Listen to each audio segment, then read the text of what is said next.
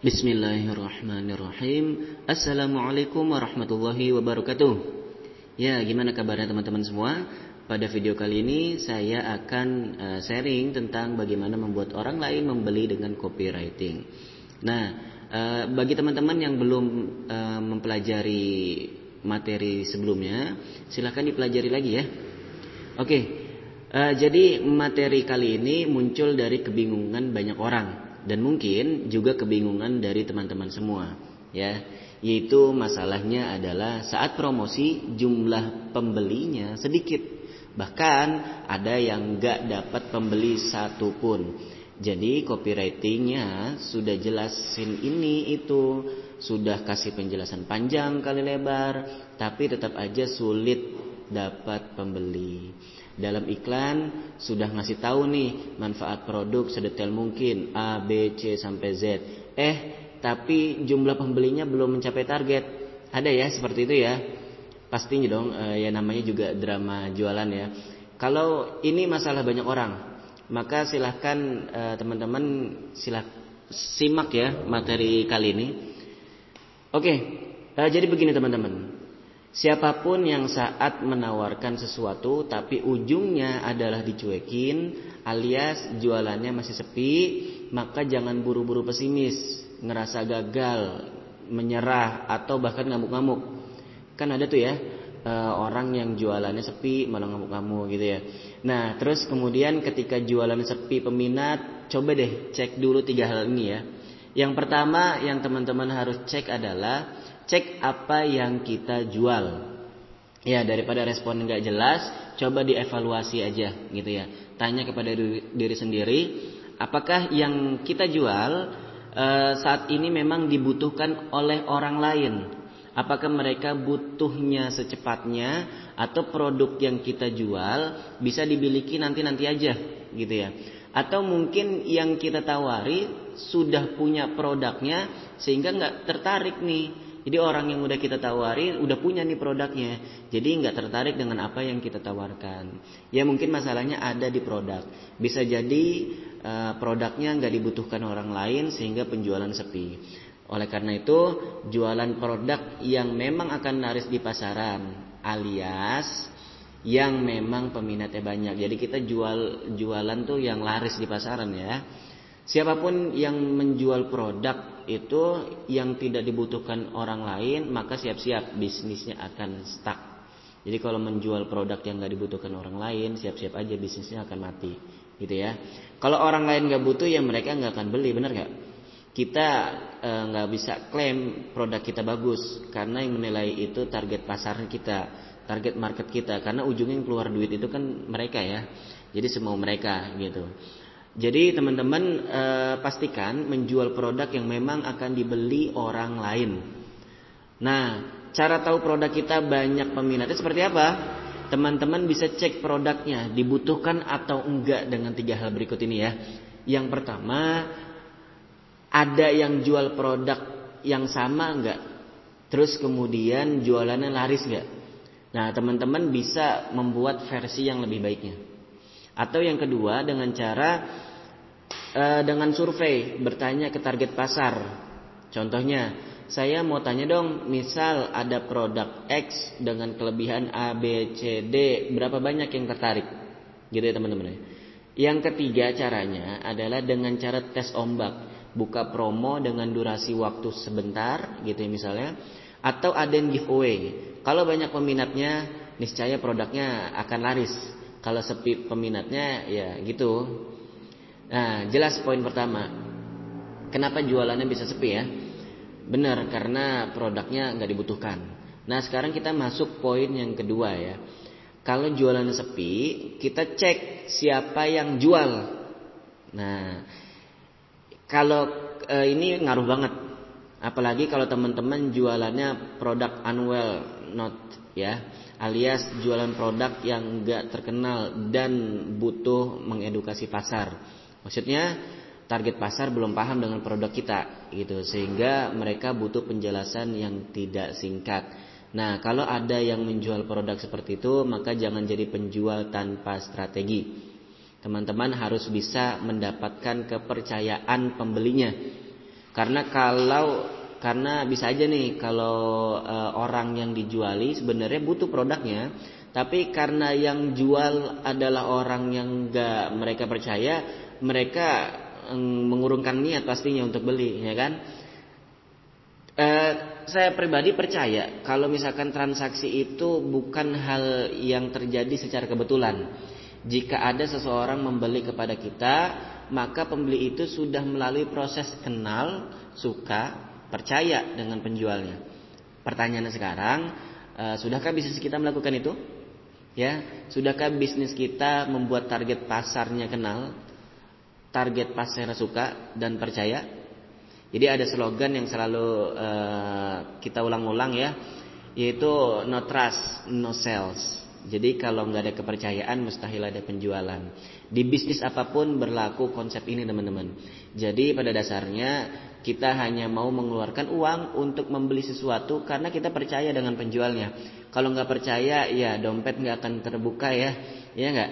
Eh, yang barusan adalah hukum pasti teman-teman. Mau produknya murah, bonus melimpah atau bermanfaat banget kayak gitu ya. Intinya no trust, no sales. Uh, oleh karena itu, teman-teman, jika jualannya sepi, kemungkinan besar karena kita atau bisnis kita belum dipercaya oleh target market kita. Jadi dipercaya dulu ya, baru jualan. Jangan kebalik, ya, jangan dibalik. Nah, terus uh, cara agar target pasarnya percaya gimana? Ada banyak. Salah duanya adalah yang pertama jadi penjual yang menyenangkan, lakukan apa pun yang membuat hati target pasar senang. Begitu hatinya terbuka, dompetnya juga ikutan kebuka, teman-teman. Yang kedua, reputasi hasil kerja keras kita di masa lalu berhubungan juga loh dengan rezeki di masa sekarang. Kalau dulu di masa lalu bisnis kita memuaskan konsumen lama, maka itu akan jadi magnet yang menarik banyak konsumen baru di masa depan. Kalau di masa lalu bisnis kita memuaskan konsumen lama, maka itu akan benar-benar uh, apa namanya menarik uh, magnet, jadi magnet buat menarik konsumen kita di masa depan, ya enggak? Jadi tahu kan ya uh, dua hal yang perlu dicek kalau jualannya sepi. Pertama mungkin produknya nggak dibutuhin market, yang kedua mungkin penjualnya belum dipercaya market. Nah sekarang kita bahas yang ketiga uh, ya orang yang nerima penawaran kita atau yang lihat iklan kita sudah tepat atau belum. Kalau orang yang melihat iklan kita bukan orang yang tepat, maka mau sebagus apa pun penawarannya, ya pasti dilewati. Siapa pun orang itu, uh, dia nggak akan uh, tertarik untuk melihat uh, apa namanya penawaran kita. Kalau misalkan orangnya nggak sesuai target. Siapa itu orang yang tepat? Orang yang tepat adalah target pasar. Mereka adalah orang yang kemungkinan tertarik, kemungkinan membeli dan punya kemampuan membeli produk yang kita tawarkan. Selama kita jualan ke orang yang salah, selama itu juga jualan kita akan bermasalah. Jadi teman-teman, bisa jadi selama ini yang jualannya masih bermasalah karena menawarkannya produk kita ke orang yang kurang tepat kalau mau jualan obat kurus, cari yang gemuk, yang pengen kurus, gitu ya. Jangan jual obat, obat kurus ke orang yang kurus lagi, gitu ya. Tega banget gitu kan.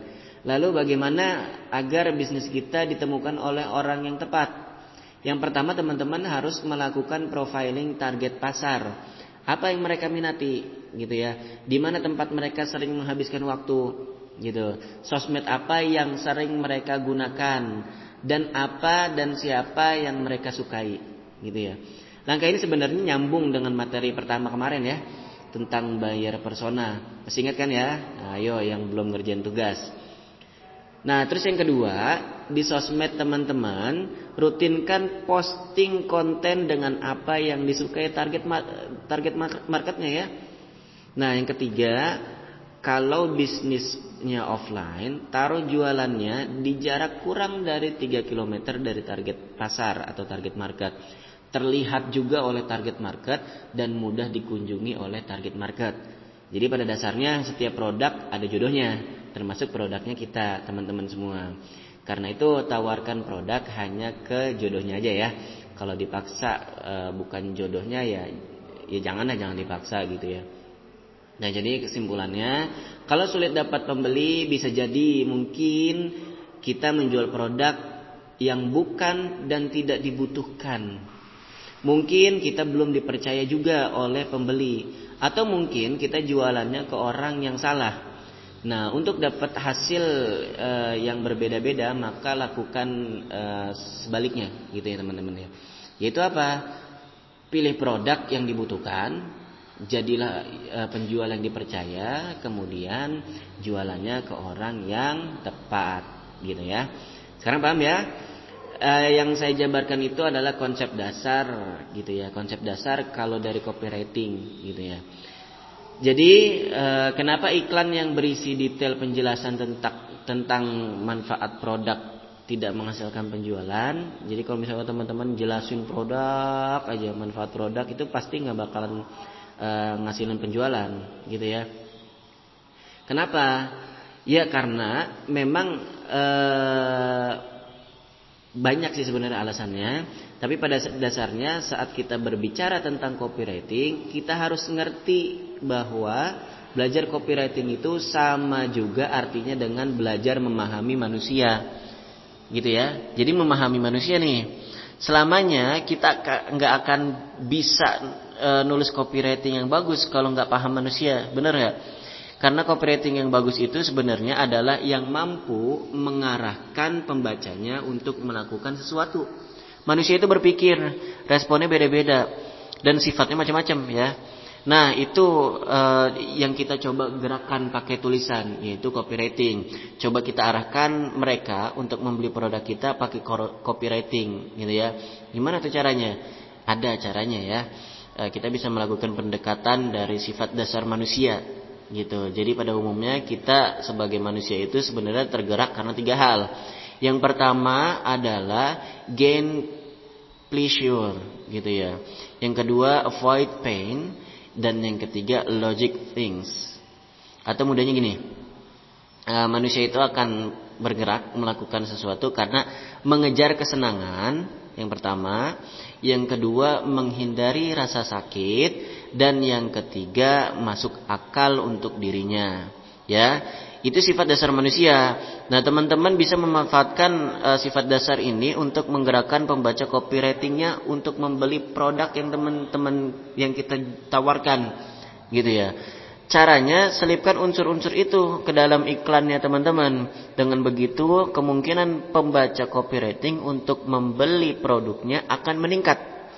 Lebih jelasnya uh, saya bahas satu-satu ya, uh, biar cepat secara cepat nih. Yang pertama adalah gain pleasure alias mengejar kesenangan. Manusia itu uh, akan melakukan sesuatu untuk mendapatkan yang mereka inginkan atau mereka idam-idamkan. Uh, jadi teman-teman uh, harus iming-iming itu pembaca copywriting teman-teman dengan sesuatu yang mereka senangi.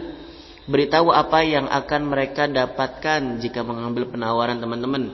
Contoh kata kunci untuk menginstal pleasure adalah miliki, ya, untung, rasakan, kuasai, manfaat ya dapatkan nah itu kata kuncinya nah uh, gunakan salah satu dari kata-kata dalam copywriting ya kata-kata yang tadi saya sebutin dalam copywritingnya teman-teman untuk membuat target pasarnya melakukan sesuatu yang kedua adalah avoid pain alias menghindari rasa sakit siapa sih yang mau rugi nggak ada ya atau siapa sih yang mau ngerasain nggak nyaman? Pasti nggak ada ya. Nah, manusia cenderung e, melakukan sesuatu karena mereka nggak mau hidupnya menderita. Jadi dalam copywriting teman-teman selipkan yang satu ini. Beritahu kerugian apa yang akan dirasakan e, target market kita kalau mereka mereka melewatkan penawaran teman-teman. Contoh kata kunci ya, untuk menginstal Paint. Sia-sia Eh, rugi, kehilangan, stres, gelisah, gitu ya, takut, tidak nyaman. Nah, yang ketiga adalah logic things. Buat target pasar teman-teman membeli karena sesuatu yang masuk akal untuk mereka. Ya selain karena pleasure dan pain, manusia juga melakukan sesuatu hal itu ya karena logik di pikiran mereka. Gitu ya. Contoh, kita bisnis karena dari sana kita bisa dapat penghasilan tambahan. Kita belajar karena dari sana kita akan dapat ilmu yang bermanfaat untuk menjalani hidup. Kita melakukan ini karena itu, gitu ya. Begitu produknya masuk akal untuk dimiliki, maka target pasar akan membeli, ya. Contoh kata kunci untuk menginstal Logic adalah pendapat dari toko, nah, hasil survei, nah, data terpercaya berdasarkan penelitian jumlah nah, itu itu kata kunci untuk menginstal logic dari target market. Gitu ya. Nah dengan memasukkan salah satu dari tiga hal ini dalam copywriting teman-teman itu disebut dengan menyuntikkan arah motivasi. Jadi pembaca iklan teman-teman akan termotivasi untuk melakukan sesuatu karena kita memanfaatkan sifat dasar manusia. Ya bisa dipahami ya teman-teman ya. Nanti akan saya share uh, bagaimana apa namanya menulis daripada yang berdasarkan sifat dasar manusia tersebut. Gitu ya? Oke uh, nanti saya juga akan share uh, contoh-contoh copywriting yang memanfaatkan sifat dasar manusia. Oke uh, itu saja teman-teman ya. Jadi dengan memberikan iming-iming ya ditakut-takutin atau memberikan data itu bisa memancing pembaca copywriting untuk melakukan sesuatu. Gitu ya karena memang e, itu sifat dasarnya manusia. Jadi inti dari materi hari ini adalah sebaiknya saat beriklan copywriting kita harus memberikan alasan kepada pembacanya untuk mengambil penawaran kita. Karena sebenarnya banyak penjual lupa memberikan alasan kenapa penawarannya harus diambil saat itu juga Ya kalau sudah begitu ya wajar pembeli e, tidak merespon men, atau menunda atau tidak membeli ya. Karena mereka tidak punya alasan kenapa harus action cepat, harus action sekarang. Ingat ya, kita butuh alasan untuk melakukan sesuatu.